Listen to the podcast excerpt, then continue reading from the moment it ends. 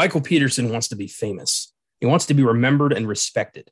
After robbing a post office, he's sentenced to seven years in prison, but his actions extend that period to over 20 years in prisons, mental hospitals, and solitary confinement.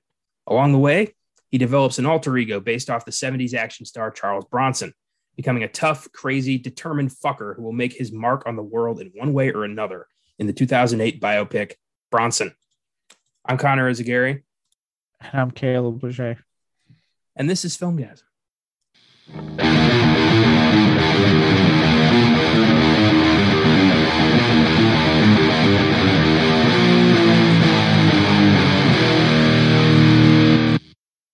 Happy Wednesday. Welcome to the Filmgazm podcast.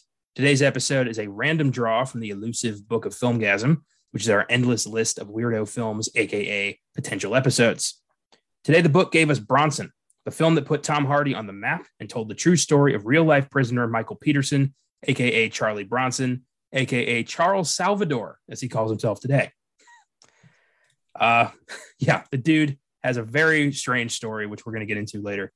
Uh, this was clearly he's clearly a crazy man. As I learned throughout this movie, he is not insane. The movie's way more accurate than I thought it was, which is pretty fucking nuts. Yeah, uh, Bronson, the real life Charles Bronson likes the movie. Yeah, he was a fan, which is hilarious. Uh, this was your first time with the movie, right? Yeah, yeah, this was my first time. Uh, I this was a film that got brought to me a lot when um I was getting into a lot of Tom Hardy's films around the time that you know he got he was trying to get fame, especially with Warrior. Um, I was just like, you know, like a lot of people, I'm like, I'm I'm a big fan of him as a him as a person, him as an actor. Like I just think Tom Hardy's like a kick ass dude and performer. And um, this was one that always from my buddy in college to you to everyone being like, dude, if you, if you want to see him give a hell of a performance, you got to watch Bronson. Like he fucking goes. And I didn't even realize how early in his career he did this film. Like, this was well before he was Tom Hardy. Like he was just some dude in this movie for to a lot of people. Um, yeah. but by God, you, can you tell like the future he had watching this film? Like, holy shit, like, he brings such a, like a, a fucking different level of his performance that you don't see often. Fuck me, was he like good in this? Well, funnily enough, he um he only ended up getting cast because uh their first choice, uh, Jason Statham, said no. Uh, yeah, he had a scheduling conflict with something. I think like a, tra- a transporter movie or something. But he, uh, they went with Tom Hardy, who like I guess nailed the audition or something. He'd done a couple movies like Layer Cake, um, some other stuff, but nothing really like no starring roles. And this was something that really like showed people, oh, this is this is someone to look out for. Um, it's yeah, it's considered one of his greatest performances. It's commitment, straight up. Uh, I love it. There's moments in this movie where I'm like, is that even Tom Hardy? That's Charlie Bronson. Holy shit. It's it's impressive. It's amazing.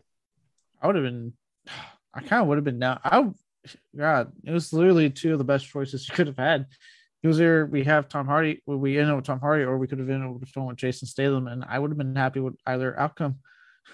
I don't know if Statham has the the the range to pull off a character like Charlie Bronson. I think he's got the build for it. I, but Tom Hardy, like, he's got the, the acting chops for it. No, no disrespect to Jason Statham. Just, I think he's got his niche and he's great at it. And, but Hardy was like, was the guy. Like, I don't know if anyone else would have done this justice. No, no, I get, I get. I mean, I love Statham, but no, he, and to his credit, Statham knows his his range and he knows how to work it and made it into a very fucking profitable and entertaining career. And and at the same time, he knows like there's times I, I think he he doesn't really pick challenging roles because he he likes what he's doing. Yeah, and I yeah. see stuff like you know what he did with Lock, Stock, and Two Smoking Barrels and Snatch, and he does show some range. Like when he kept going the Germans, like randomly. or like there is range. Like there there's something there. I just I feel like he just he himself chooses to play the, the type of roles he does, and that's and that's fine. Like I said, it's working for him. He's doing great with it. Yeah. Um, yeah, I agree. And I mean, we were supposed to have a hopefully an actual true to form team up with him and Guy Ritchie earlier this year. I don't know when the fuck that movie was coming out anymore. I forget. Yeah, Operation Fortune. What happened to that?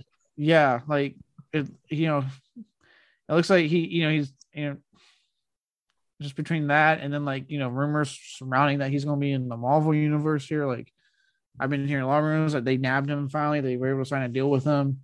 Uh, obviously, Hobbs and Shaw 2 at some point, which I think we can all agree we're looking more forward to than fucking Fast X, as I'm calling it. Yeah. Um, I will not call it Fast 10. If I call Jason X Jason X, I'm not calling Fast 10 Fast 10. I'm calling it Fast X. I know it's a Roman numeral. I don't care. It sounds cool if you say the X. Um, Whatever. If Statham but, had taken this role, it's very likely we would have might not like we might not have gotten Tom Hardy on the scale we have gotten him. And so. that's true too. Like it, it kind of works out because in a way, like you know, we have Tom Hardy on the scale that he is, where he is like a very well known actor. People love him. You know, he is a bankable star. And Statham himself is also a bankable star. People know Statham. He's had like, especially playing like a villain role in the Fast and Furious franchise at first before they did what they did. Um, and then his, you know, showing he, he doesn't take himself seriously with, you know, um, Spy, you know, that comedic turn. And, you know, he's done enough mainstream stuff as well to kind of show like, no, he, you know, he, people know who he is. He's a bankable star. So they both had like they in a way it worked out for both of them because now they're both huge stars in their respective field of film. True, very true. Um, speaking of Tom Hardy, before we get into the true story of the real Charlie Bronson and of course this wild film, uh, we thought it'd be fun to get the juices flowing by doing a top five. And what better topic than our top five favorite Tom Hardy performances? Now, there is bound to be overlap. He hasn't done a lot yet, uh, but what he has done has been substantial, exciting, and memorable, and worth discussing. Uh, so I think more it's like, where do you put these performances and where do I put them? That's more the excitement here. We, we both like. I wouldn't be surprised if we have the same five films. yeah, well, and so like I'll I'll say this now. For me, I wrote down almost everything. I've, a lot of what I've seen in that I liked, and then it became a matter of like, okay, it's performances for me. So even if I like this film a lot, was his performance up to snuff? So then it became a note of like, okay, I'm not going to put this because I had more than five I had written down initially. Then they cut some out. I was like, okay, I like this film, but it's not sh- the strongest of his performances compared to, to like this film. And by that I mean like, look, I'm not saying like he did shit in that particular film. It's just like compared to like the films I put down, I felt like not only really strong films, it was also really good performances coming from him. Yeah, I did pretty much the same thing. I, I, you know, this isn't this is not a top five Tom Hardy movies. It's a top five Tom Hardy performances. So I wanted to go by his strengths and his commitment and his transformations as opposed to the quality of the film.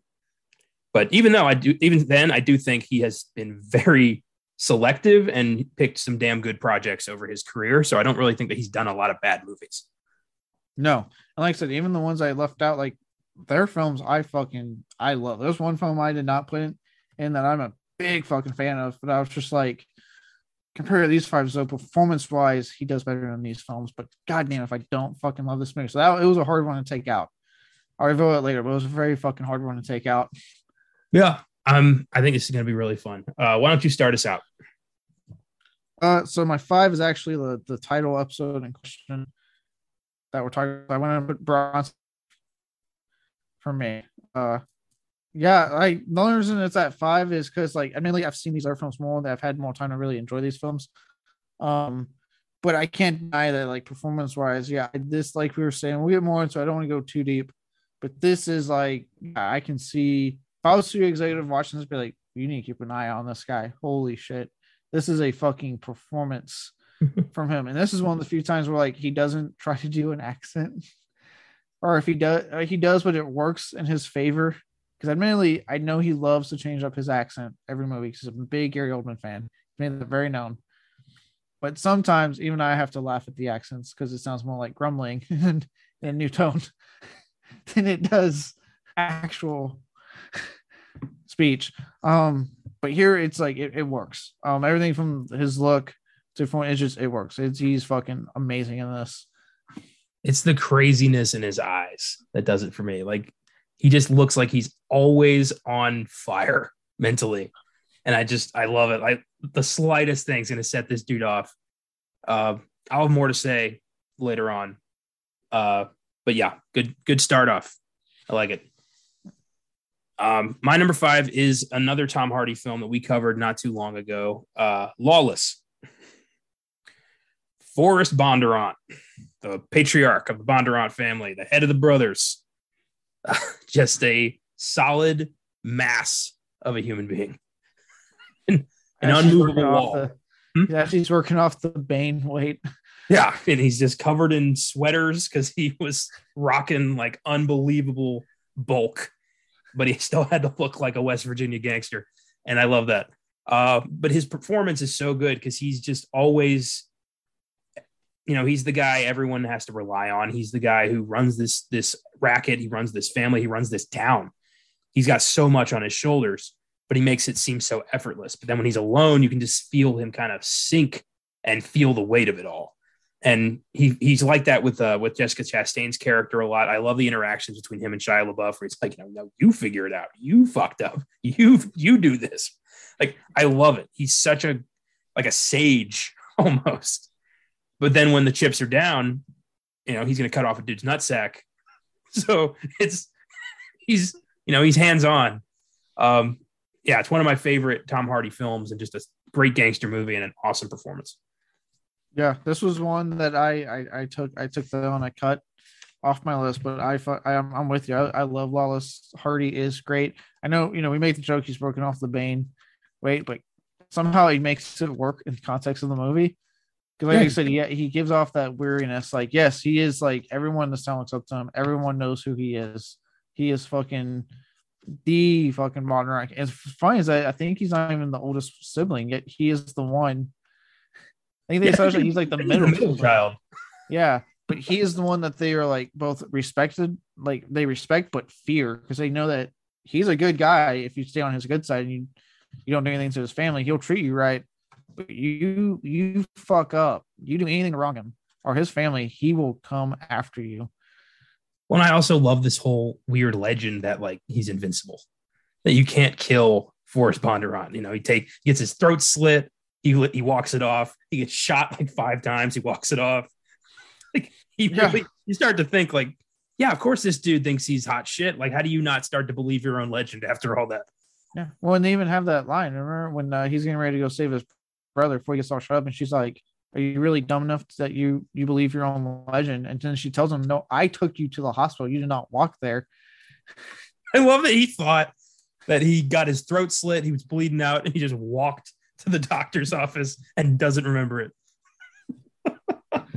yeah, like of course I walked. What's you crazy? Uh yeah. Awesome. My, number four, you could say out of these, it's probably the smallest in my five role that he plays, but it's it's it leaves an impression for me, and that is his villainous role uh turn in the Revenant. He's not no, he you're in a two and a half hour film. He's not in it a lot, but he makes what he is in completely worth it. Um, from his obsession with getting the money for these pelts to the bickering he has with Leonardo DiCaprio of like, we need to get these pelts out of here. Like, we just got attacked. Like, we got to go. You know, Leo's like trying to keep the cool head, and he is this, to the point where he betrays him and just fucking kills his son, and just the whole quest to to find him, and then even his like part when he pops up at the end and he's getting ready to kill like Leonardo. Like like I said, it's not a huge it's not a huge role, it's not a big role, but he makes it work. I know there's a lot of jokes now because of how much he says pelts, how obsessed he is with pelts in the movie. But it works. Like I, I really, really like it. My number four is also the Revenant. Oh, okay. Uh, yeah. John Fitzgerald is a bastard, just an absolute horrible person who only cares about, you know, getting his and making sure this goes down smoothly. And he's willing to do whatever it takes to make this happen. And, you know, it's what, 1750s or something? I think so, somewhere around there. So, yeah, he's going to be determined to get, like, if he doesn't get the pelts there, he doesn't eat. So, like, this is, I get why he's so determined, but just what he does to, you know, killing the, the boy and leaving Leo for dead it's it's a dark performance, but you know his he brought his mumble talk best to that one, and uh, just seeing him and Leo go head to head, especially in the end when they have that fight, it's so satisfying. Uh, this was his um, only Oscar nomination to date, but there will for sure be future ones. He's nowhere near done. If anything, he's just getting started. Oh yeah. Um Yeah. Yeah, God, I need I really need to watch Revenant. I, I remember really fucking liking that uh the first time I watched it. I saw uh, a thing where they were doing it, him and Leo were doing like, you know, the press rounds for it. And like apparently Leo was like in a real nice like suit, you know, being Leo, being all classy and whatnot during his interviews, dressing sharp. And then you had like Tom Hardy next to him, slouched, chilling in like jeans and like a shirt and like a sweater or something, like a hoodie or whatever, like chomping down on food when he's not answering questions. he's eating candy, then getting like hot or something. So he's taking off layers of clothing throughout the interview. And you can see like Leo just kind of looking like, what are you doing? he's the bad boy of, of Hollywood. You know, he plays by his own rules. It's funny. Oh yeah. I was watching an interview where he was being interviewed by like some kid. It was like a nine year old, kind of a you know a gimmick thing. And the kid asked him, "Why didn't your rap career work out?" Tom Hardy laughed and he went, "My rap career didn't work out because I suck." I love the candor. I think I saw, yeah, they did it for like Venom where they had like kids interview him. Yeah. And apparently he was just he was like just great with those kids. Like it looked like he was having a fun time with it. Yeah, I love that he brings his dog to red carpets. Like, just he's a he seems like a solid guy. Yeah, no, I've, I've from what I understand, he's a really uh, solid dude to work with. There's only Charlize Theron that I felt the need to try to make him sound bad. Well, I've heard sto- I've heard more than a few stories about her, so hmm. That's what I'm heard, saying. Heard like- less stories about Tom Hardy. when I remember when that happened, she was like, I was scared of him. And I'm thinking, it sounds like you're trying to pull the Amber Heard thing here right now. Um, Oof, 'cause don't wanna pull I've Heard. I was like, I've heard plenty of stories of you not exactly being the best human being on film sets and in personal life from personal assistant stories. Ooh. Um, yeah. I was Once you like, start berating the help, I don't care for you. yeah, and I've I've heard some stories of personal assistants not being not enjoying working with her. Um, that she's not the nicest human being. I was like, I haven't heard. I've heard from a lot of people they love working with Tom Hardy. So, who's who's the who's the asshole on set here? And what what I love was his response. He was like, "Hey, look, I'm sorry. I I took it real intense." Like he actually like he didn't get mad. I'm thinking like, see, look, here we go. Like this just proves it more. Like you're trying to come at him, and he is taking it like a class act. Like, hey, it was early in my career. I was taking it real serious. Didn't mean to give officer a vibe. Yeah, I respect that. I respect him kind of negating any chance at a feud. Well done. Yeah, it's like you fucking class act. Um, I wasn't expecting uh both have the Revenant at four, but damn, okay. Uh, my number three is a film that I feel is still underseen, and people need to watch it more. 'cause It's a badass goddamn movie. Um, and that is Warrior with him and Nick Nolte and uh fuck uh Ed- Edgerton, Joel Edgerton. Yeah. yeah. Um, w- look over film wise itself, the movie is fucking great. Like this is a great fucking movie. Um, and Tom Hardy, you can see why this is the guy that went from like you know obviously Bronson get him attention of like we need to look for this guy, but this a lot a lot I think from what I understand this was like the role that convinced them to get him for Dark Knight Rises. So he like was a warrior from what I understand, and you can see why like he is like built. It is scary how big his traps alone are in this movie. In this movie, and you know he he does a very generalized American like East Coast accent, but goddamn if it doesn't work.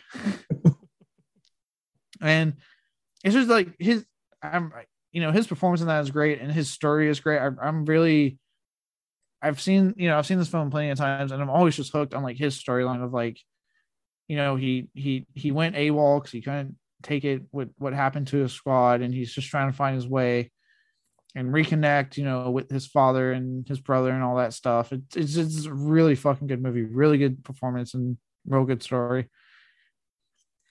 I love Warrior, and I'm going to save my thoughts. Okay. Um, my number three is the movie that introduced me to Tom Hardy. Uh, where I started finally paying attention to this guy, and it's one of my favorite comic book performances, The Dark Knight Rises. Bane. Uh yeah, the character got whitewashed. Let's just talk, let's just say that now. It happened. Fuck it. Tom Hardy's commitment in The Dark Knight Rises is so obvious. I think that he, you know, following Heath Ledger's Joker was an impossible task. Nobody was going to live up to that. So you, I think Nolan was smart to go in the completely opposite direction and give Batman a physical obstacle in the form of Bane, as well as a mental one. And just watching Tom Hardy's Bane dismantle Bruce Wayne's entire life is crazy and then just watching him beat the living hell out of Batman while saying crazy, memorable, awesome shit. You know, the shadows betray you because they belong to me. Like, what the fuck? It's he's scary in in that movie and just huge and intimidating. And the way he walks around, like you know, holding his jacket like that, it's like this dude could do anything. Uh, yeah, I I love Tom Hardy as Bane, and I I think the voice is intimidating. I, I like the he went kind of goofy with it, but I think that just makes the character seem more unhinged. And yeah, I'll defend that movie to death. I I love the Dark Knight trilogy, and I think the Dark Knight Rises is a fitting end for the character, and Tom Hardy is a big part of that. I'll go ahead and say my piece because I have that number two for me. Dark Knight Rises. Um, yeah, I know. Look, I I like you said, I know a lot of people kind of come out the voice, and I get it. It sounds goofy, but I I like it. I have no issues with it. And I just I think it's because like you said, it's Tom Hardy's commitment to so not just like in the physical realm, because he is fucking huge in this movie, but it's just like the performance. Like he didn't need to play Bane this good, and yet he brought it, gave it his all. Um yeah, the way he delivers certain lines with the whole like, you know, the shadows. I was born in the darkness, molded by it.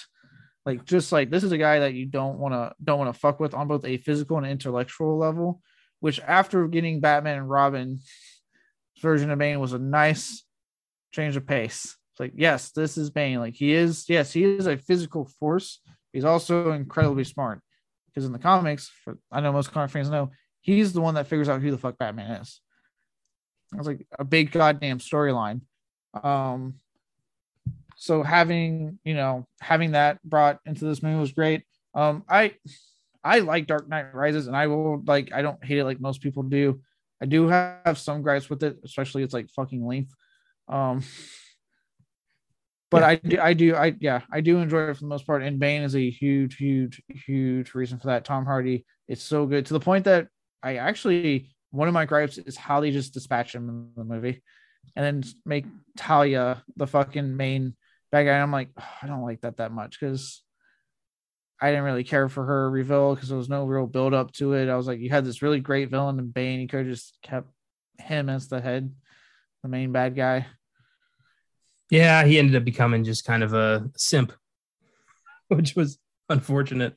And then he got blasted away by Catwoman. It's like, ah, shit. Yeah, yeah, that's and like I said, that's a mixture of like I'm, I'm mad at the storytelling aspect of doing that, but also like again, his performance is so good that I'm just like, really, like fuck you guys, like just have him be the main villain. That would have been so much better.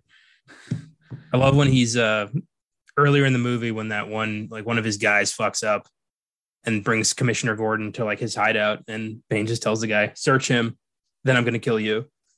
It's like, oh yeah, he'll do it.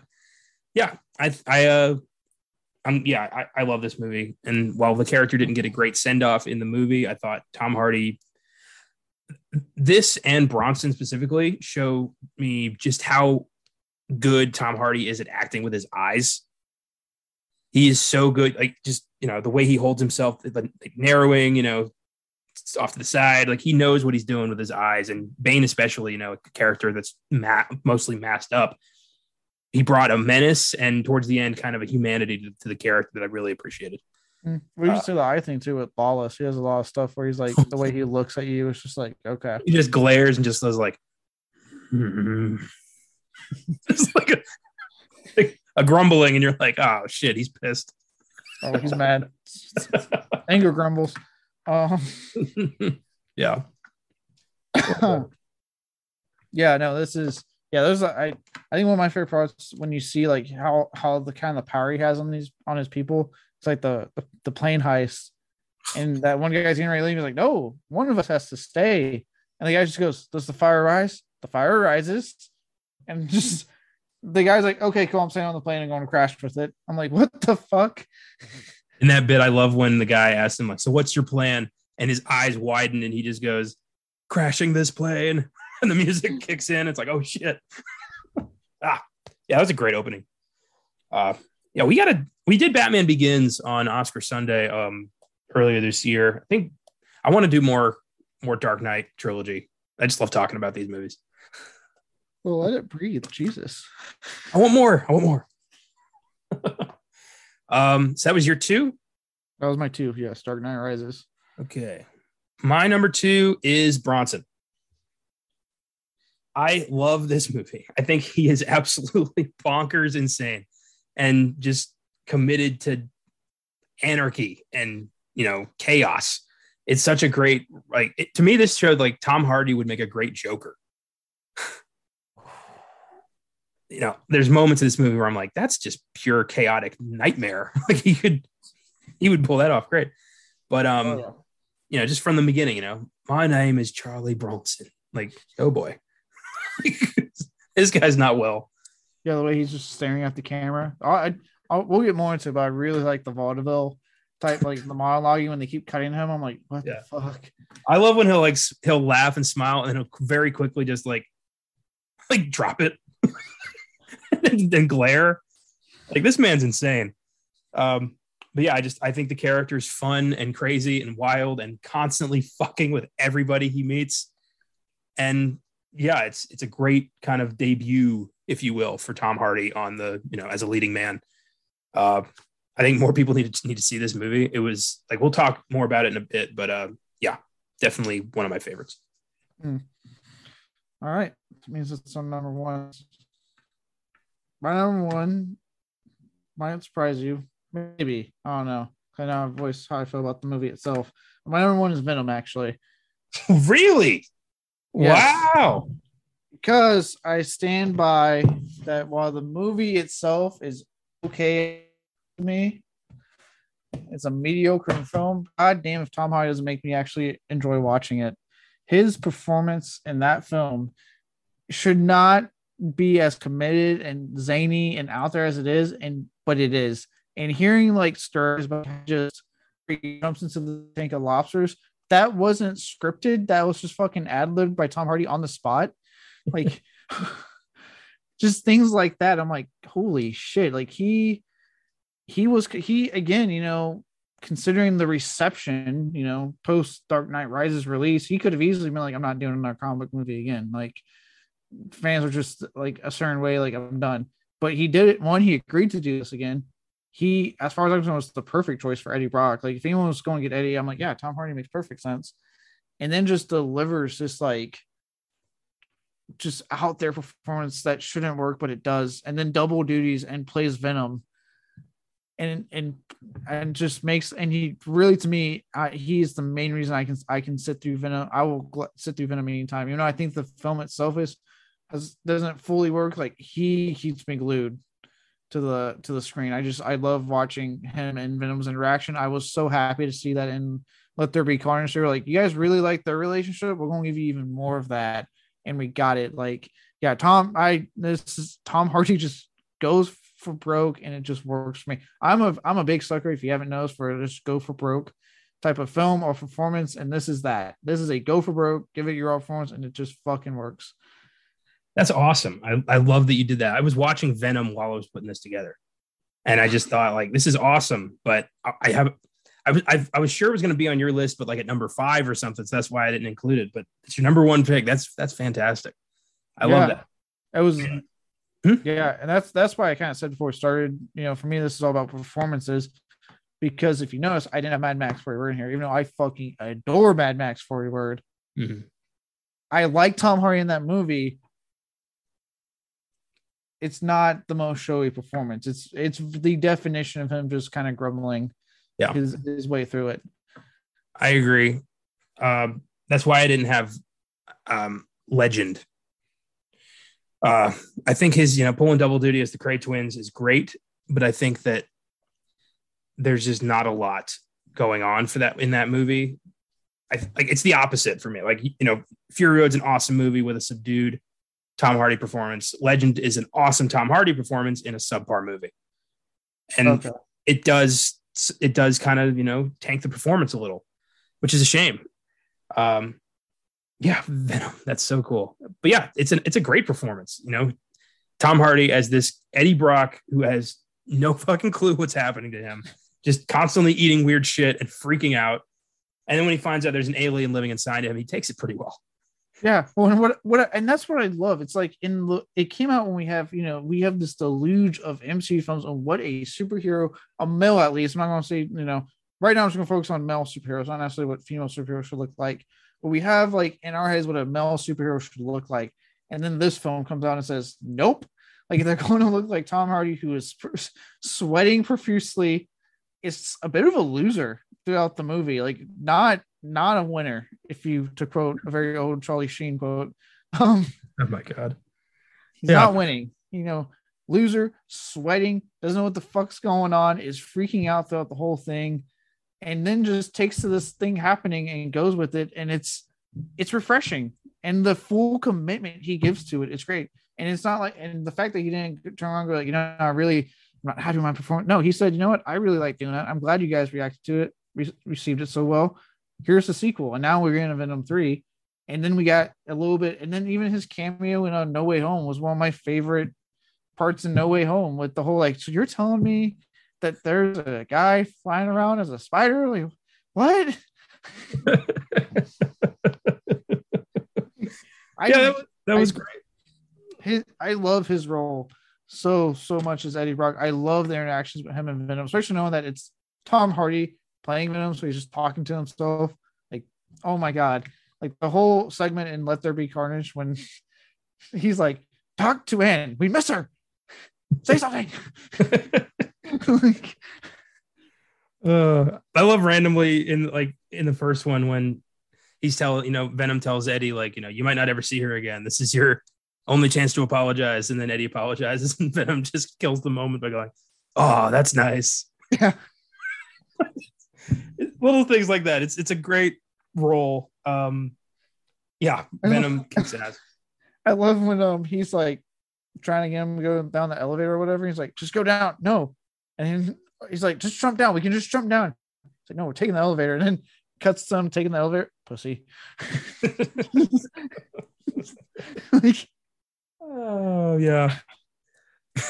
yeah. I will I will gladly defend this performance. Tom Hardy is giving us the hero, like the most opposite of what we get nowadays with superhero films, fully commits to it. We've yeah. gotten more of it, and they've only doubled down in the sequel so yeah, I'm I'm a big, big, big fan of this performance.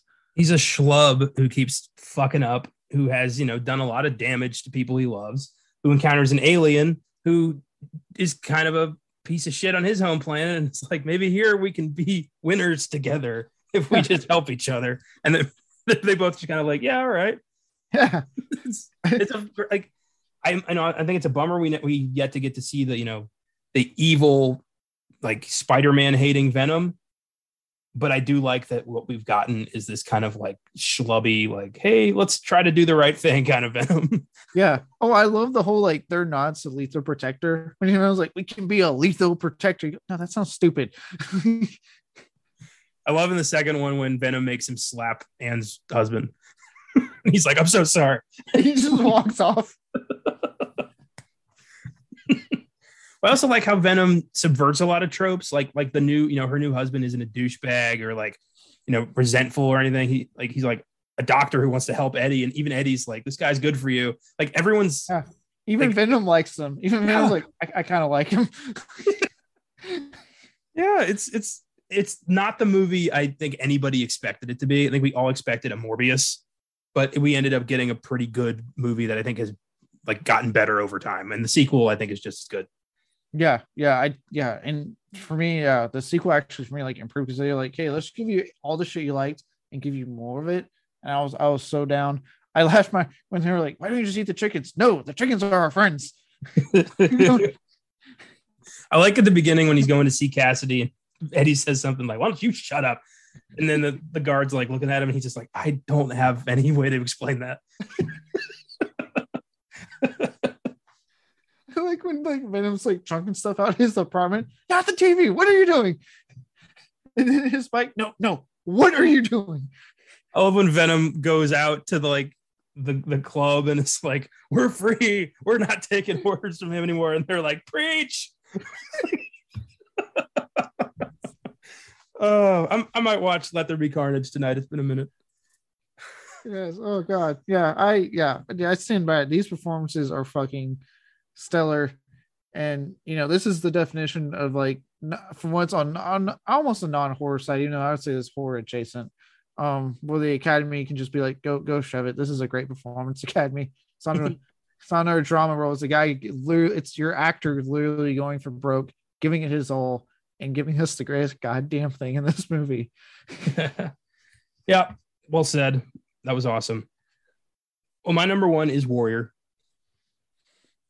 Um this is a movie that just keeps getting better every time i watch it. I love the juxtaposition between Tom Hardy and Joel Edgerton, just two brothers who had wildly different paths in life because of the way they chose to deal with their childhood trauma. Uh, and Tom Hardy, you know, as uh, Tommy Conlon, just being so determined not to forgive anybody. He's like, you know, anyone who's wronged him deserves his his hatred and his scorn.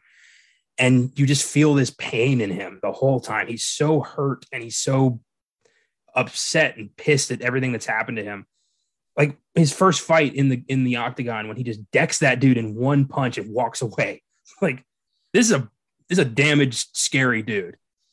And mm. I love the interaction between him and Nick Nolte, where he just you know des- destroys Nick Nolte because he feels like he deserves it.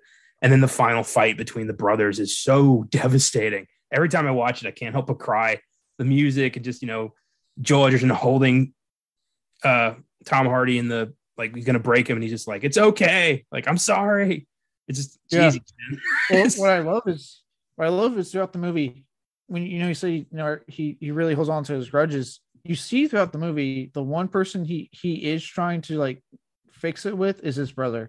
Because there's moments he goes to the house and tries. You can tell in his hurt that's the one person he does want to try to fix things with because it's his brother. There's that you know love there, but he can't even let that you know go. He still he can't do it. As hard as he's trying.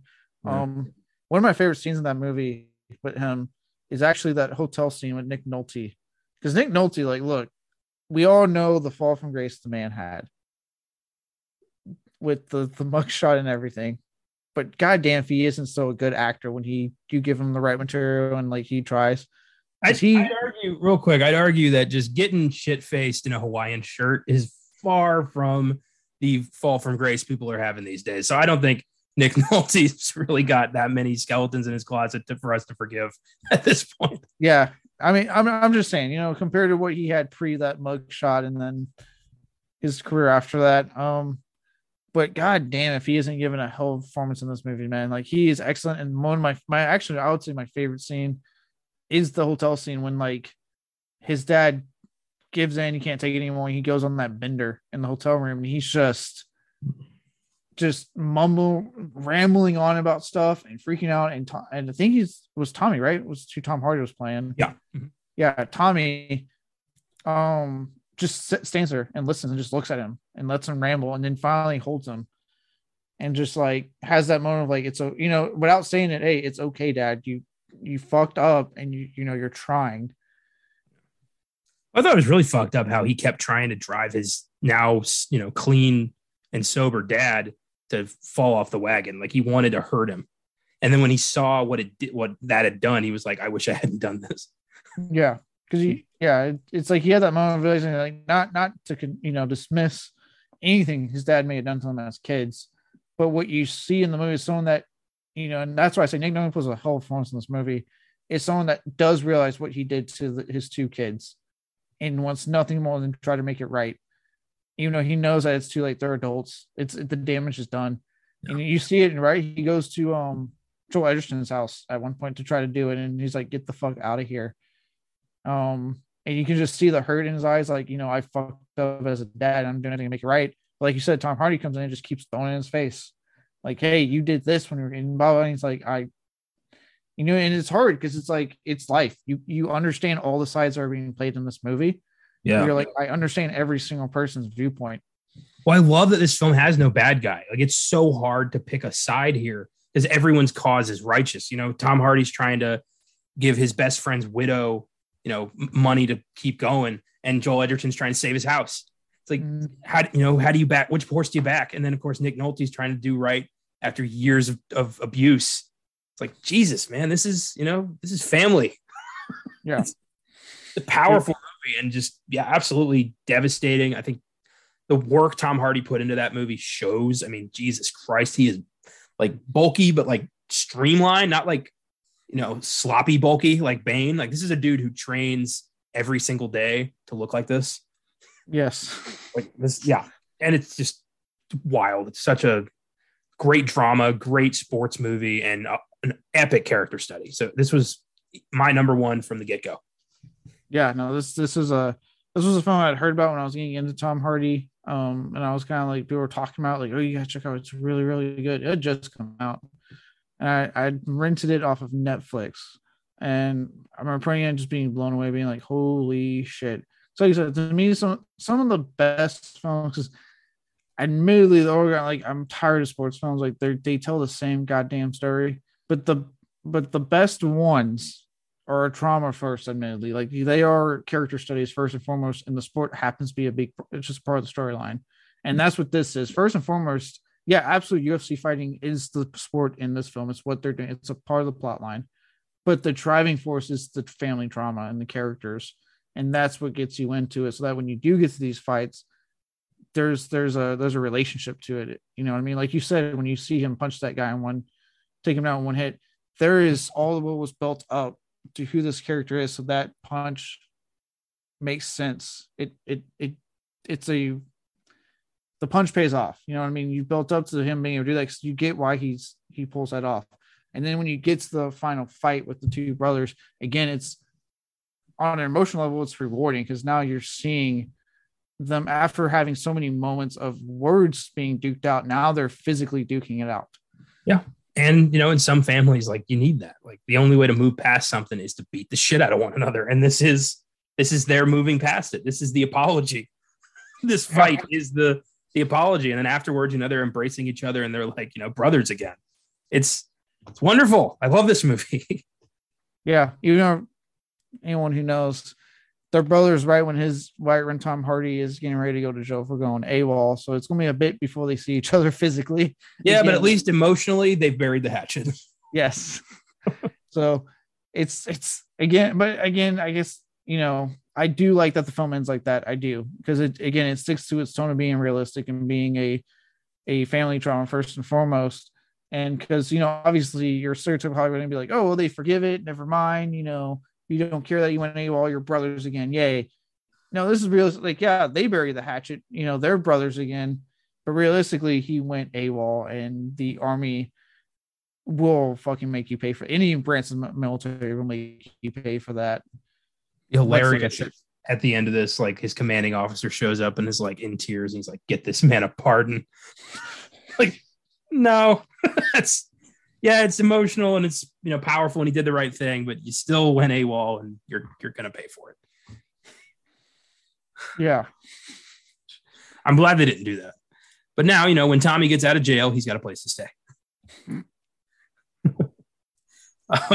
that was fun. That was that was fun getting to kind of go through our, our Tom Hardy films. Why don't we recap real quick? Um, I'll start. Uh, number five, Lawless. Number four, The Revenant. Number three, The Dark Knight Rises. Number two, Bronson. And number one, Warrior. and for me, had number five Bronson, four The Revenant, three Warrior, two Dark Knight Rises, and one Venom. I like Very how cool. I I knew that was going to surprise you when I put it on there. Yeah, it- but it's you know I love that he puts the same level of commitment into like an Oscar possible drama as he does with a comic book movie produced by Sony. Yeah, He's a good actor. that was predicted to flop. No one thought this was going to do good. and yet it made almost a fu- it made almost a million dollars at the box office.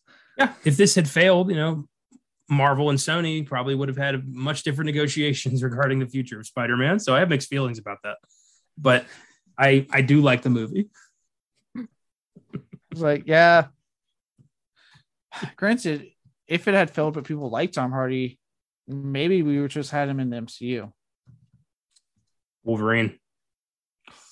Oh, I, I, I, I so wish that is the one thing. So that's, I would.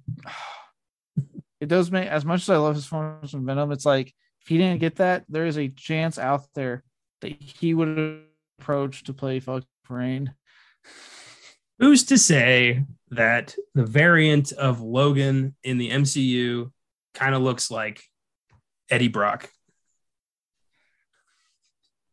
I would love if if Marvel comes up and he's like, look, you're like the only one holding that universe together. All right. But if you come over here to us, you're not the only one. It's a whole universe of success, and you'll be a part of that. Don't you want some of the pie, Mr. Hardy? I love it. I love it's it's like Marvel isn't getting a huge fucking cut of the Venom franchise. It's like they still own the character. It's like ah, whatever. It's, it's murky waters. Fine. Just waiting. I feel like Morbius made them kind of go, oh, oh. Do it one more time, Sony. Do it one more time. See what happens. Fuck around and find out. yeah. All right. That was fun. Let's talk Bronson. So, the film is based on a true story. Michael Peterson, who changed his name to Charlie Bronson in 1987 after his boxing promoter thought he could use a more suitable name. Uh, Bronson is considered Britain's most violent prisoner, despite the fact that he's never actually killed anyone and has been incarcerated on and off since 1974 when he was arrested for armed robbery and sentenced to seven years. Um, I think that's hilarious. Like this dude's considered like the most dangerous man in England, and he's never killed anybody. He just keeps fucking with guards, and they keep adding more years onto his sentence. Yeah, I was. I noticed. I was like, this guy has not killed anyone. He hasn't raped. He hasn't done really anything like horrendously illegal to be in jail for as long as he has to be considered this violent criminal. But just because he absolutely just loves to pick a fight, he loves to mess with the guards. They just are like, we got to keep him in here, and he is violent and cl- very insane. He is very clearly insane. Yeah, it's crazy. Uh, he's known as a violent inmate, has taken numerous hostages in the course of confrontations with guards, resulting in his sentence later being changed to life imprisonment. He's been given life in prison for basically just assault. It's pretty crazy. I Uh, would, I would hate to be a guard if they're like, "Hey, can you give Charlie his food?" I'd be like, "Fuck no, I don't want to be a fucking hostage today." I love it. He never actually is going to hurt. uh, He's going to hurt them. He's not going to kill them. He's Yeah. going to fuck them up. And even then, hurt is like a 50-50 chance shot on if he's going to hurt them that day or not. Yeah.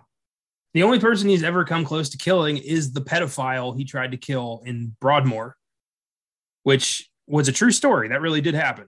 And the guards got him just in time. Unreal. Uh, I'd say he's a complex individual. He has a short fuse, has hurt a lot of people, but he's also, in his own weird way, tried to make things right to some capacity lately. In 2016, he auctioned one of his artworks to raise money for the treatment of a child with cerebral uh, cerebral palsy. So he's he's using his newfound fame due to the movie and his notoriety to kind of try to help some people, which is nice. Um, he's still alive. He re- he enjoyed the film and he enjoyed Tom Hardy's portrayal of him. He's currently incarcerated at HM Prison Woodhill in Milton Keynes, England. He's 69 years old and is in the middle of trying to appeal his life sentence, saying, I didn't do nothing. to paraphrase. Well, I like how you mentioned the art thing. You, I like how, and we'll get to it, but like the whole scene in the movie kind of establishes that like the art finally kind of made him saying like that was his thing to channel his rage and aggression. And just Mhm. because of a prick warden that wanted to make life miserable for him, he took that and it immediately just enraged him. And made him angry. I remember even that scene, I was kind of like, the guard's kind of the prick. Like you, he, had you just let him do his art, he would have been a model prisoner. He would have gone out and out of your hair. It's true. Like really, you just made it worse for yourself. You're a dumbass warden. Well, apparently that's uh that's the meat that's the uh message of the film is that art helps people channel their demons. Like being creative helps people be at peace. And if you take that away, there's no alternative to release that energy. So they're gonna they're gonna start some shit. So, you know, basically don't defund prison arts programs is the message of this movie. or just don't have wardens like in this or Shawshank that just go out of the way to make prisoners' lives miserable and potentially make an already bad criminal worse. I'm but I'm of the mindset that we across the board need some major fucking prison reform. Oh, dude, it's crazy. The, the private prisons. I mean, this is Eng- this is England so I, I can't speak for their prison system, but in America, you know, it's all privatized. So the more prisoners, the more money companies make. So, you know, there's over, they're overcrowded, they're underfunded. It's all fucked up. I've got family who work in the prison system and uh, I mean to ask them about kind of their day to day. I'll have to do that. they just fucking tell you the most haunting stories. Like they just emotionally unpack on you. Well, I, I know that my um I have a cousin who's a prison guard, and or a it's like second cousin who's a prison guard, and he said like the best thing you can do is treat them like human beings. So that way, when the riot happens, they don't kill you. like it's yeah, you a little dignity goes a long way. It's that's what I've heard. Yeah, uh, yeah. my buddy uh, Mikey, one I've known since like second grade. Yeah. Um, he before he was cop, he started out as a corrections officer, and he he told me that he goes he goes, you just have to remember that then day they view it as their house. This is their house. They live here because they're in and out all the time. He's like, so you just have to treat them like fucking human beings. He goes, yeah, you got to be careful. I mean, these are some of these guys are hardened criminals and will come at you in a heartbeat. He's like, but if you most of them, he's like, you treat them with just the tiniest bit of dignity and respect and an actual human being, they'll leave you alone. They won't do shit to you. Yeah, man, it's that easy. It really is. But then you know the power trip assholes get a billy club in their hand and they're you know i'm god now so i'm gonna fuck these people up. Then when you know when the riot happens you're gonna be the guy getting stabbed in the neck.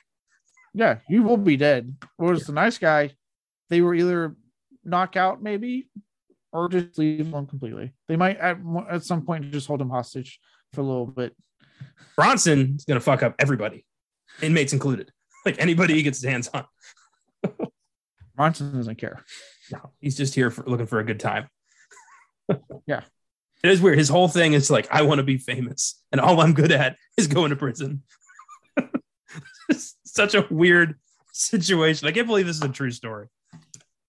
It, yeah, I when I was looking this up, I was like, "There's no way this is real." There's no. I was like, "But hey, you know what? I watched Pain & Gain, and I saw a scene where The Rock was barbecuing barbecuing human body parts outside. And then I found out that so I was like, "There's no way this is made up for the movie." When I looked that shit up, I'm like, no, he, the real life guy was a dumbass and did that. Oh boy. I love biopics. True stories are sometimes just insane, way crazier than anything you could make up in a fictional narrative. And I love showcasing those stories to just remind you just how nuts the spectrum of human behavior is. It's yeah. wild. Or like when I found out that they toned down Wolf of Wall Street from the book. Yeah that apparently it was even more wild. I'm like, how much more wild could you fucking get? I'm afraid to find out. they were throwing fucking tiny people, midgets, whatever. I don't know. I don't know what's not same term with that word or not. Um, it's not midget, so we're already in the in the deep water, so might as well continue. Okay, well, but I was like, they had a whole scene where they're like literally throwing midgets as like dart to a dartboard, like as a bullseye. I'm like, how much more insane can it get? They're fucking in the office like daily, and there's a line behind the guy. It's not like there's a private room. It's hey man, when you're done, I'm next. Like I don't don't even wipe the chiz off her. I'm going right in. Good lord, man. Oh, yeah, I I gotta. I'd like to read that book. I want to know the deets. Uh, but yeah. Anyway, Charlie Bronson still there, still kicking, still trying to I guess he got what he wanted. He's He's famous now. He is very famous now. Yeah. I doubt he'll ever get out of prison, but you know, well, maybe he sees that as a win. Uh, Bronson was directed by Nicolas Winding Refn, who would later direct Drive, Valhalla Rising, Only God Forgives, and The Neon Demon. And I thought you'd find this interesting. He's also set to direct a remake of Maniac Cop. That's yeah, he is attached to that. It's it's been very slow going, and I forget why. He's he had to explain why it's taking so long recently. Um, but yeah, he is attached to uh Yeah. doing a remake. if look, I'm not like I know how Josh already feels about this, right? Just make something original. Blah, blah. I get it, but if anyone is going to direct Maniac Cop, I'm okay with him based off his filmography because I like most of his work that I've seen. I like, you know, obviously I'm a big, I really like this. I'm a big fan of Drive. I mostly liked Only God Forgives. You know, he is indulging way too much in that movie, but I and I get why a lot of people were turned off by it. I understand it. There's, I, I tend, I liked a little bit more than most. Um, I need to see Valhalla Rising. I heard that's really good. I mean, it was like apparently no talking like whatsoever in the movie. Um, so I mean, if anyone can, I'd say do it. That's willing to experiment and have like fun and do something wild. It's him. I agree. Uh, I like Drive. Um, I really didn't like Only God Forgives. I thought it was boring and pointless. Uh, but from a visual standpoint, it's it looks great. Um, and Valhalla Rising, I really want to see. So, and I've never seen Maniac Cop, so I don't have a dog in the race. Oh man, Cop is so good. I've seen the first two thanks to Joe Bob. They did a one of his one his Friday night uh, during the season was Maniac Cop Maniac Cop one and two, and he had uh, Bruce Campbell as the guest for the first movie because he's in the first movie, and then he brought on the director. Um, I won't say Lustig, William Lustig. Um, for the for the second movie, talking about both both both folks. I haven't seen the third one. I know that's an Alan Smithee movie. Like they got kind of Ugh. pissed off and left. um, but the first two are really good. A lot of fun. Yeah, it's on the list. Oh, one of those movies. You know, you know, I'm a huge Bruce Campbell fan, so you know I'm down to see anything he's been a part of. Oh, he's he's he is fucking great. Yeah. the movie. Um, we're only talking about one cast member here. Obviously, there's not really a, a good supporting cast in this movie. It's it's Charlie Bronson's story, and most of his life is in solitary confinement. So there's not a lot of people he's interacted with over the years. Uh, Tom Hardy nominated for his performance in 2015's The Revenant, lost to Mark Rylance for Bridge of Spies, which I disagree with. But I don't think Tom Hardy should have won that Oscar either. I thought that was Sylvester Stallone's time, and he got cheated. Oh, was that the year that everyone thought he was going to win for Creed and he got cheated? Yep. Yeah, that that was that was wrong because I I've seen Creed. He was fucking he was great in Creed. Yeah, he was. I love Creed. I think it's my favorite Rocky movie. It's up there. I don't know if it's my favorite because I'm actually a real big fan of uh, Rocky Balboa. Oh, the nice. last the last mainline one he did. Yeah. Um, especially that whole scene. God, that speech he gives to his, his son, where he's like, "It's not about uh how many punches you can take or something like that." Yeah, it's not about how hard you. Can It's hit. not about how hard you can hit. It's about how hard you get hit. Yeah. Hit. Yeah, like that line really stuck with me. I'm like, oh damn, especially because on a funny end, it's like, well, you would know that, Rocky. You get hit a lot in the fucking movies. I guess that brain damage between five and six healed up just fine. Yeah. um, but at the same time, on like, you know, more like on the serious note, it's just the idea of like that's a, to me a very inspiring message of like, yeah, it is, you know, and that's life. Like, it's not how hard you can take the how big and tough and mean you are to the other person. It's how can you rebound from something? How can you recover? Yeah, I like I even Rocky Five, which I know people really don't like. I I don't mind it. I think it's a decent watch. All all Okay. seven, no eight now, eight Rocky movies. If you count the two Creeds, I love all of them. I think they're all worth watching. Mm.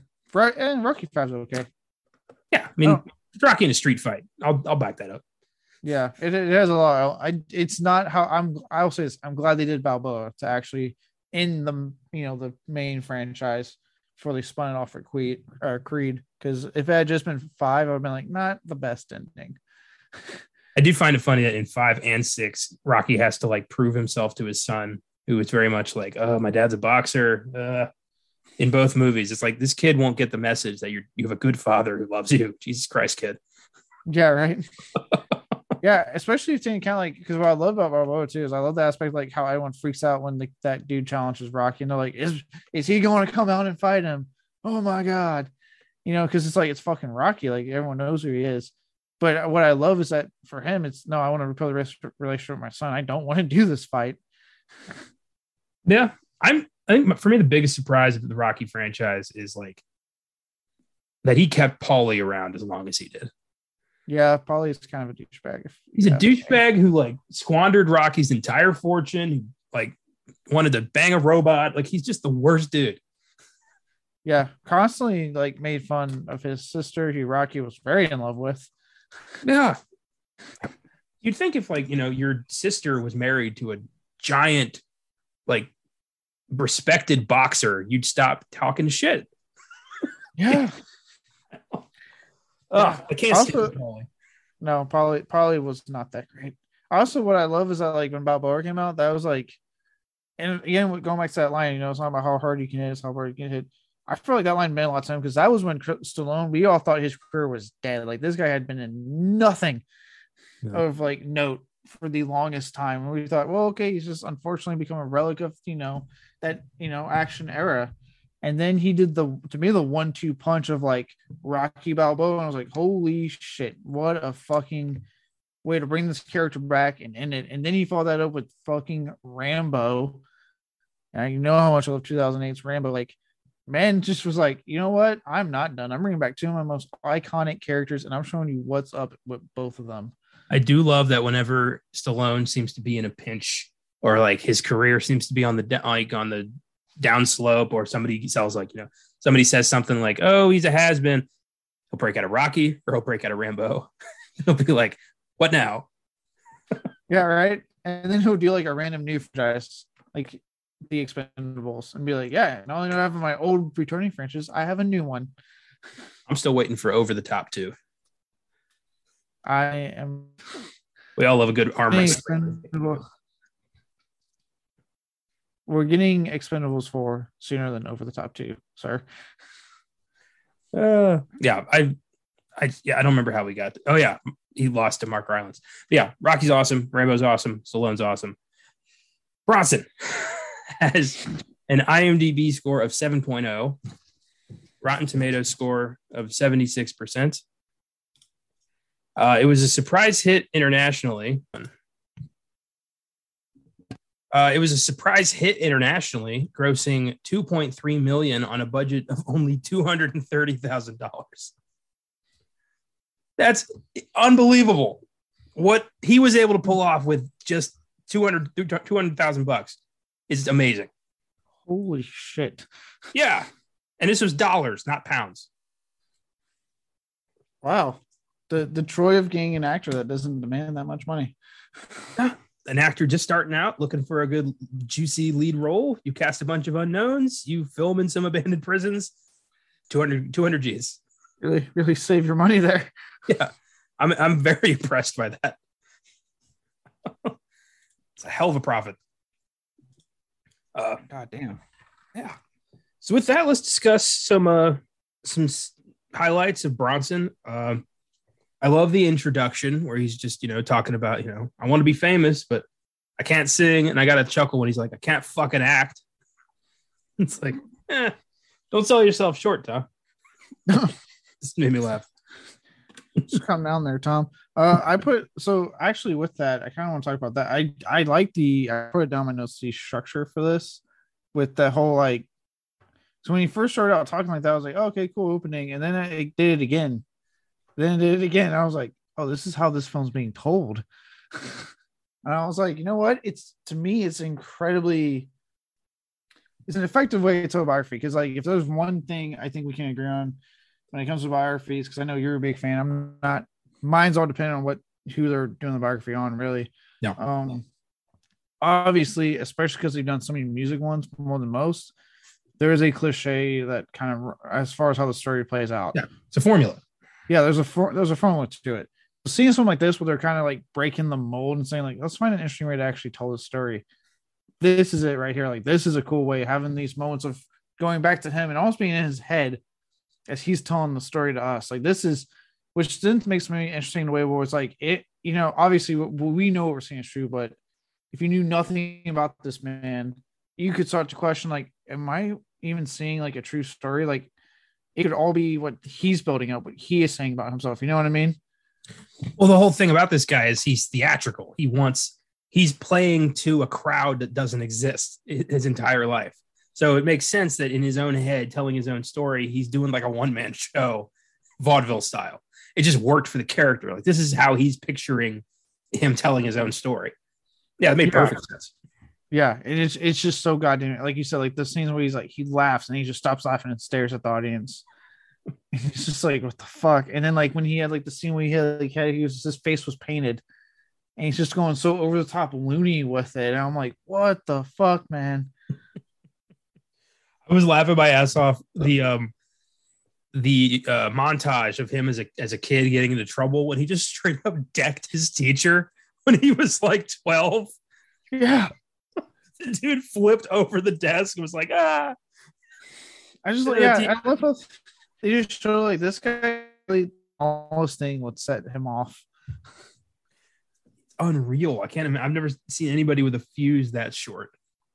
Um, and he ends up, you know, marrying some lady from the shop. They have a baby. Both of them are never seen again. Yeah, I love that. There's not not seen one bit.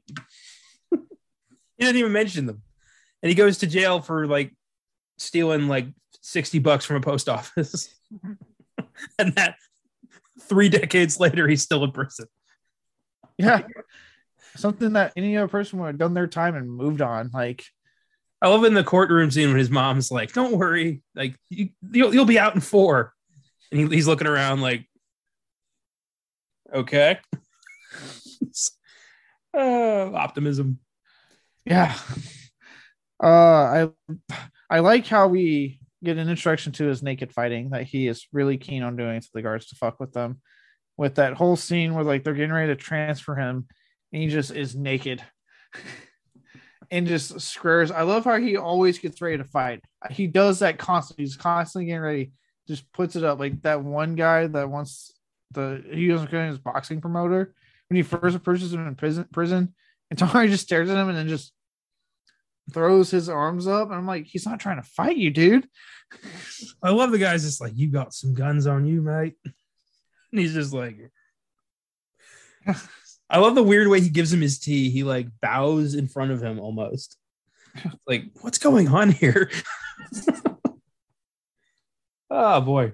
Um, yeah, there's random moments in. I love when he's talking about like various prisons like their hotel rooms. It's like it wasn't my favorite place to stay, but the staff are more than willing to make your stay memorable as he's getting his ass kicked by the guards.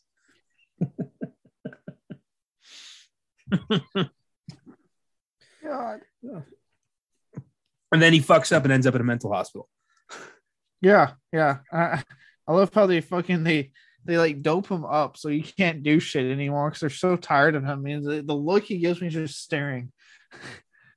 I love when the when we meet the pedophile and he's just walking through the like the fun room and you don't see Tom Hardy and then he's like in the foreground just like like drooling in a chair and you're just like wait a minute.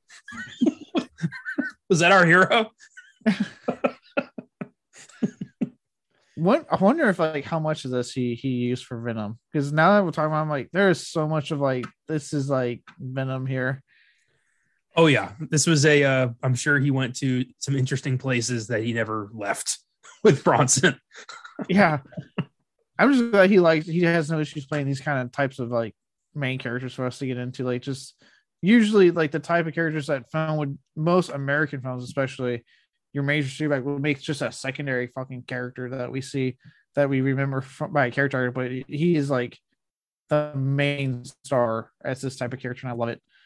I think if I had to pick a favorite like cultures films, it's England. I think that the, the British make such great balls to the wall films that are just, you know, like I mean, Tom Hardy goes full frontal in this movie. several Like- times. Yeah, we see we see Tom's Hardy or Tom Softy, thank God. And yeah, I hope he's a. I hope he's a grower. By the way, I was like, I was, I was like, I'm not judging, but you're probably he's probably a grower. I think probably just gets like like impressive when he's It hard. would- it would explain the aggressive hypermasculine roles and the muscles. I love Tom Hardy. I want to make that clear. Also, uncut man. I noticed that immediately. I was like, he's uncut. Jumping around here, I loved the scene where he took the the guard hostage and made him rub the grease on him. And then he starts yelling, faster, faster, faster. Quicker, quicker, quicker, screaming it at the guy. He's like, fuck off. And then the guards try to fight him and they can't grab him. I like how he alternates between like speaking softly to him and then yelling when he's like, all right, now sit down. No, right there, you're fucking. And like just fucking goes off. Oh my god, that was crazy. Uh, a scene that had me just roaring because it was so weird was the mental hospital dance party, where they're just like having a dance night for the people at the hospital, and he's dancing with some lady, just doped out of his mind. I love kind of going. I know we're jumping, but going back to that that scene when like the pedophile. Going back to that one, like he's telling him what he does, and you can just see him be like, oh, oh, like he wants to beat the shit out of him then and there, but He's he like gritting his it. teeth. He's spitting. He's like, Oh, just tell this, just the guy, like, hey, me, you, nine year old girl, huh? Think about it. Like, what the fuck? Yeah. Jesus. and because we've established that Bronson might be insane, he's not that kind of criminal. So he's just like, I'm going to fucking kill this guy. I'm going to fucking kill him. I love that he's like, there's only one way for me to stay here forever. And I think I know exactly who to do it to. And he just comes up behind the guy with a tie and chokes him out. But the guys get, the guards get there just in time to save him. yeah, even I was like, come on, let, let him take care. Let him, let him do this. Give him this one. Oh man. Um, but yeah, that mental hospital dance scene where he just starts wandering around and he wanders towards the guards, and the guards just like turn points back and he just like starts wandering back. He's so fucked up he can't oh, he just gotta stagger about. I love like the guard interactions he has because you can tell like before the fight, when anytime there's just stand there, the look on their face is like, "Oh, Charlie again, huh? Gotta gotta deal with this again."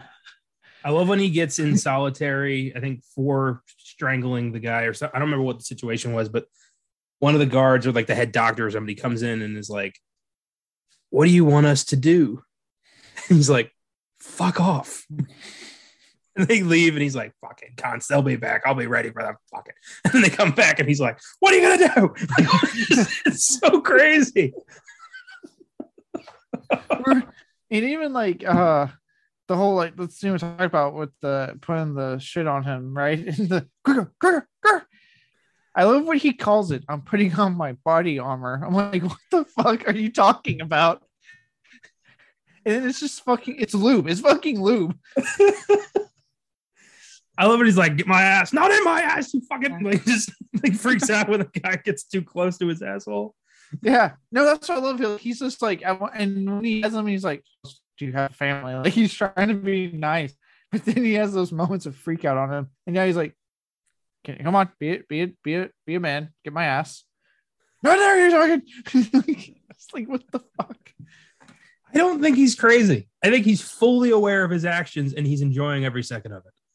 I think this this man knows exactly how to push people's buttons and just does it. Like I don't think he's insane Yeah. at all. I I don't know. Well, the only say the only way to rebuke, the only way I could rebuke that is uh the scenes following him getting out the first time when he goes to Uncle uh, Jack. Yeah, that was weird. That was who looked like he uh may have wanted to fuck him because he put his arm on Charlie's leg, and even I was like, hmm, your hands on his leg for quite a while there, Uncle Jack. I think Uncle Jack is more of a title than a an actual fact. I hope. I do like how uncomfortable he looks in that scene. Yeah. I love when the girl gives him the cocktail and he's like, thank you, and just holds it for a while. He doesn't know how to drink it. He, he find, oh, it tastes good. I love that he starts fucking this stripper that he's like falling in love with, and she's like, uh, I love my boyfriend. And he's like, You fucking what now? like, he had no idea. Yeah, she never told him, and I was like, oh. What I love is that he he just leaves her after that. I'm just like, yeah, she's kind of a shit person for doing that. Like she's had a boyfriend this whole time, but she's been fucking you. like, And what does he do? He immediately goes and steals an engagement ring. Tells that lady, Don't don't call the cops for 15 minutes or I'll fucking kill you. yeah, I love that. I love how he just beats the shit out of the guy. And she's like, don't go out for 15 minutes, knowing she's gonna call the cops. I love what he says later. Like that lady waited exactly 15 minutes, but it did not take them 15 minutes to find me. Everyone knows about the crazy dude screaming at people and picking fights. Yeah, I love it. He has such a reputation. He is famous. He doesn't even realize it, just in his own way. Um, I I do love again, and this is why I kind of gets like where I think he may have been insane was like it's the scene with that stripper when she sits on his lap and she kisses him, and they show his arm, and it's just shaking. I'm like, what are you trying? What, what's going on there, big guy? I think he was just really flexing because that was turning her on. I think that's what it was. He was like, I'm not dropping this arm. Like- Tighten this up the whole time. Yeah, I do. I do like the boxing stuff we get too when we get his brief foray into boxing, and ultimately his name of Charles Bronson.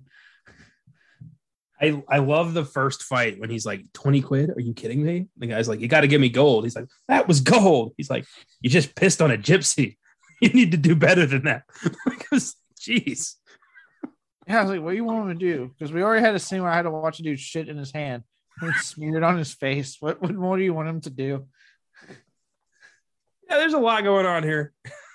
It's interesting that this is. I watched this not too long after the sadness, so it was like I had the sadness and all that crazy shit. I'm like, okay, Bronson should be fine.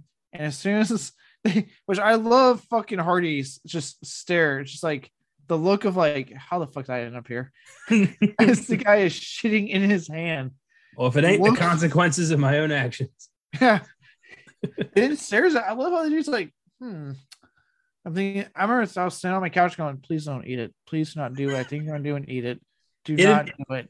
It had been a long time since I saw this. I was thinking exactly the same thing. I, I didn't remember what he did with the shit. And I'm like, oh God, don't, don't do that. It's like, please don't. the weird thing is, I'm not sure if this film is supposed to be a comedy. It's just so outrageous that it, it's hilarious. Honestly, it it probably isn't supposed to be, but just because of how out there they go with it, it makes it funny. Yeah, it's it's unreal. Um, I love during the hostage situation when he takes that one guard when he gets greased up. He calls the warden for demand. He's like, "I'm not leaving here till my demands are met." And the guy's like, "Well, what are your demands?" He's like, "What have you got?" he had no demands. He didn't give a shit. It's all for the moment. Yeah, I still thought he just he kind of hangs up after he's like, and bye. It's like I don't want that. oh my god. God, I uh, I love when he he finds uh joy in painting and in arts, and he you see Bronson start to finally chill the fuck out. Yep. And then the warden says we're cutting the arts program, and he just goes, "You fucking what, mate?" yeah, Immediately turns on his art teacher. He's like, "How the fuck do you know what I want?" yeah. Like, I love. Well, and I love like that whole interaction with him and the warden when he tells him that because one, I I felt like the one did that to be a fucking prick more than anything. Um, but I love when the the the the therapist whoever it is that was working with him goes to grab the painting and like he's not letting it go. He just has a death grip on it. I wish we got to see the painting. I was, I was hoping it was like a big like "fuck you" or something to the warden. Yeah. I love how he's wearing the glasses. So the whole time the warden's saying this, you just see this very stoic look on Tom Hardy's face as he's telling him they cut the budget down, and you're like, what's going on in that head right now? There's a reason for the glasses. I found out those sunglasses, especially his vision was so fucked up because he was in solitary for 30 years. Like it was, you know, being in the dark so long made his eyes very susceptible to light. He needed to wear those special sunglasses. Holy shit. They turned the dude into fucking Riddick. So that's how you turn a Rick. Yeah. Quick side note. Quick side note. Vin Diesel's being a goddamn bitch and teasing us again today. I, I saw it on Blaze. I, I almost sent you that article, but I'm like, you I- probably knew before I did. I, I saw it on Bloody Disgusting, and they're like, right, there was like literally Todd Vin Diesel was teasing uh Riddick Adventures. I, was, I didn't, my first thought was, Vin Diesel, go fuck yourself. Stop teasing me, you fucking always flaccid, bald, fat fuck. You give me, God, Jesus, tell us what you really think. don't you say shit about Riddick. And so I don't I don't hear shit until David Twohy tells me they're shooting tomorrow. God damn. Yes, my hope has just turned to anger now at the fact that I'm not getting another Riddick movie. So how much I like the third one. Fuck you, Diesel. You know what? Give it to The Rock. He'll give me a good Riddick. Ooh. Ouch. Yeah, I Ah, said it. you said it. Um, yeah.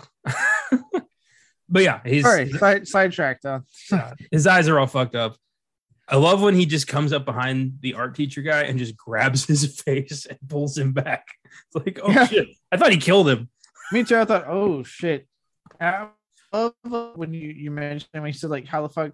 I love how that scene plays out. Where like our teacher is like on his side, like he's just being a prick. He doesn't understand. We can convince blah blah. blah like clearly trying to help him because he believes in his art so much. He just sits sits and he just goes, "How the fuck do you know how I feel?" Like, oh, seeing the art teacher's face of just like, "Oh shit!" like He's like, because at the end they oh, he's like, what happened to my tea, bruv? He's like, oh, I'm sorry.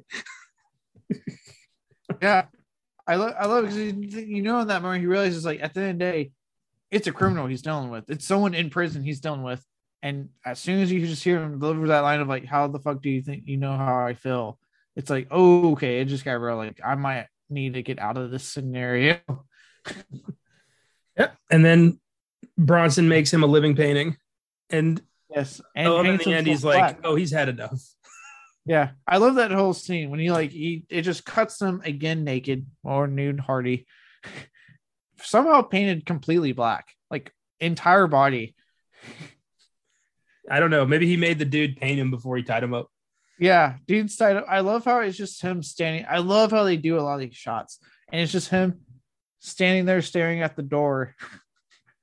just, I think he yells some kind of demand first or something, because all the guards are already at the door waiting. He wants music.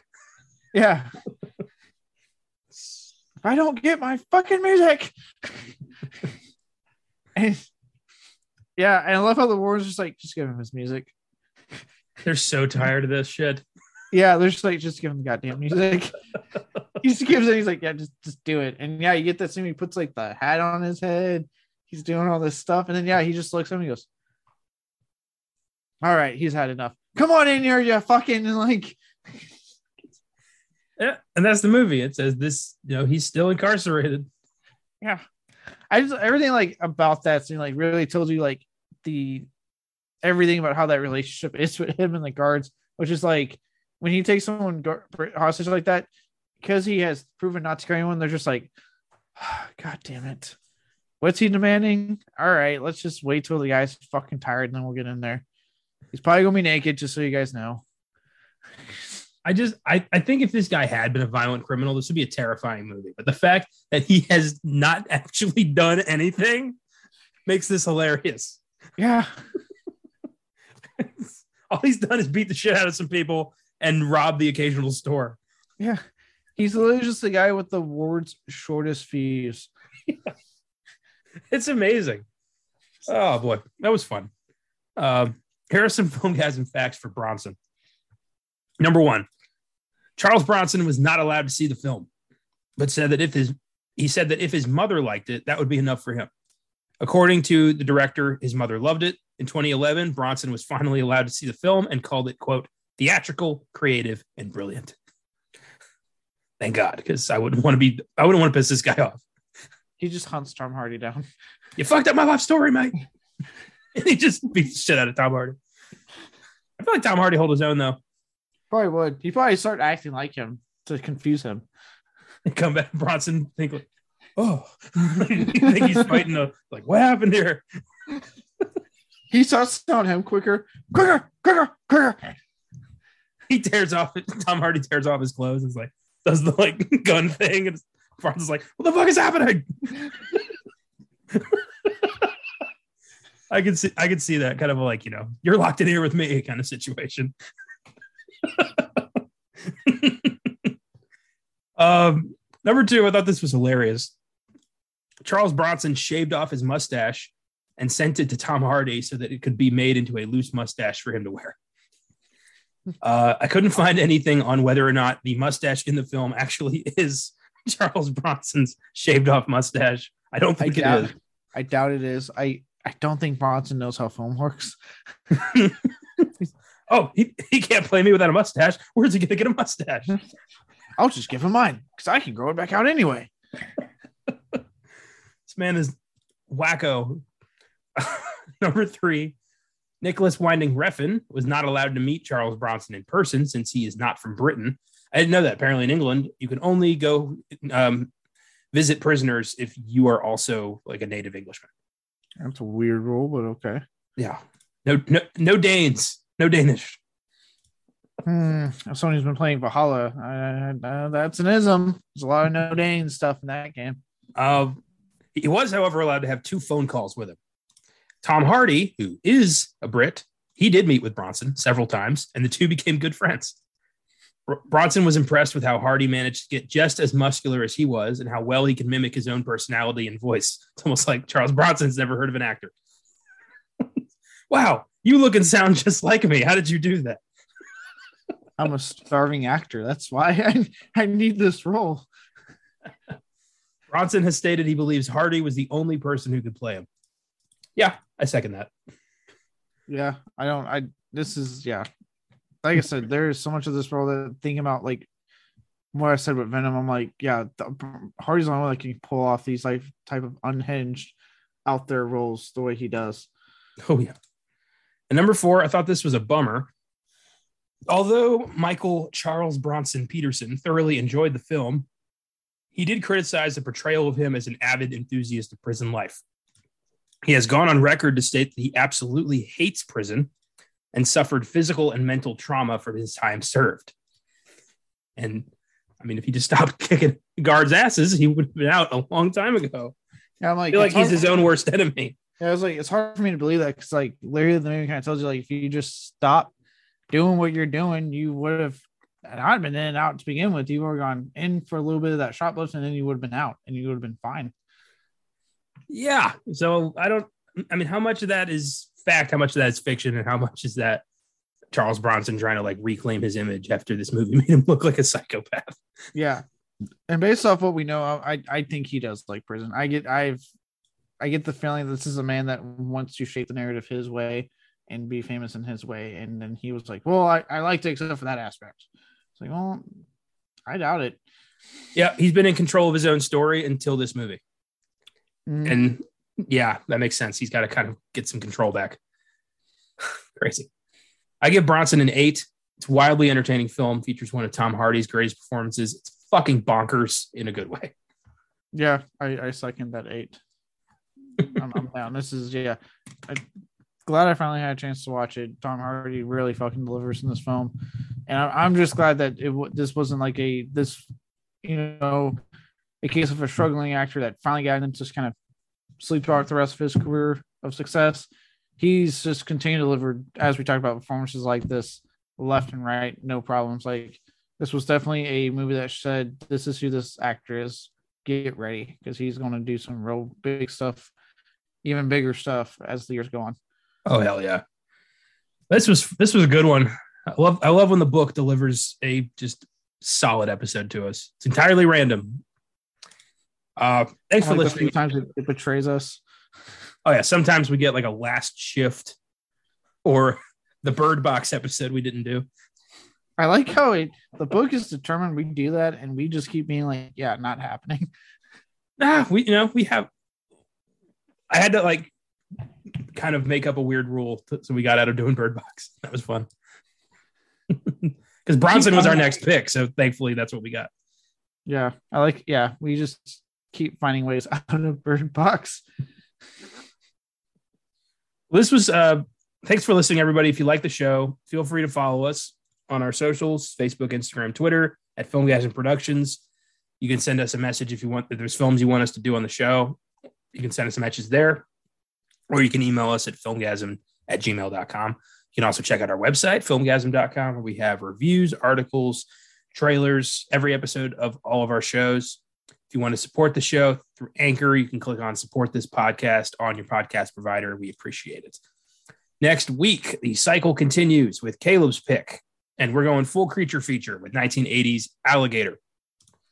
Um, a baby gator is flushed down the toilet and spends 12 years in the sewers, gorging itself on lab dogs being injected with growth hormones.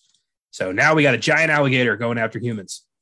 Sure to be a fun episode. I love monster movies. This one comes highly recommended uh, check us out next week for Alligator. Uh, yeah, you, you're you're the one who's been pu- pushing for this one. So I have. There, yeah. there's there's a scene that stuck with me since I was a kid.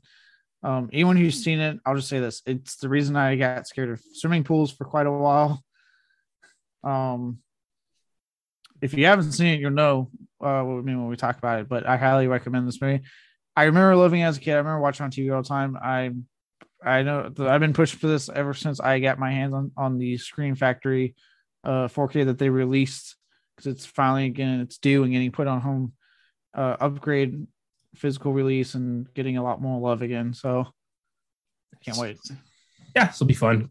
Monster movies are always fun.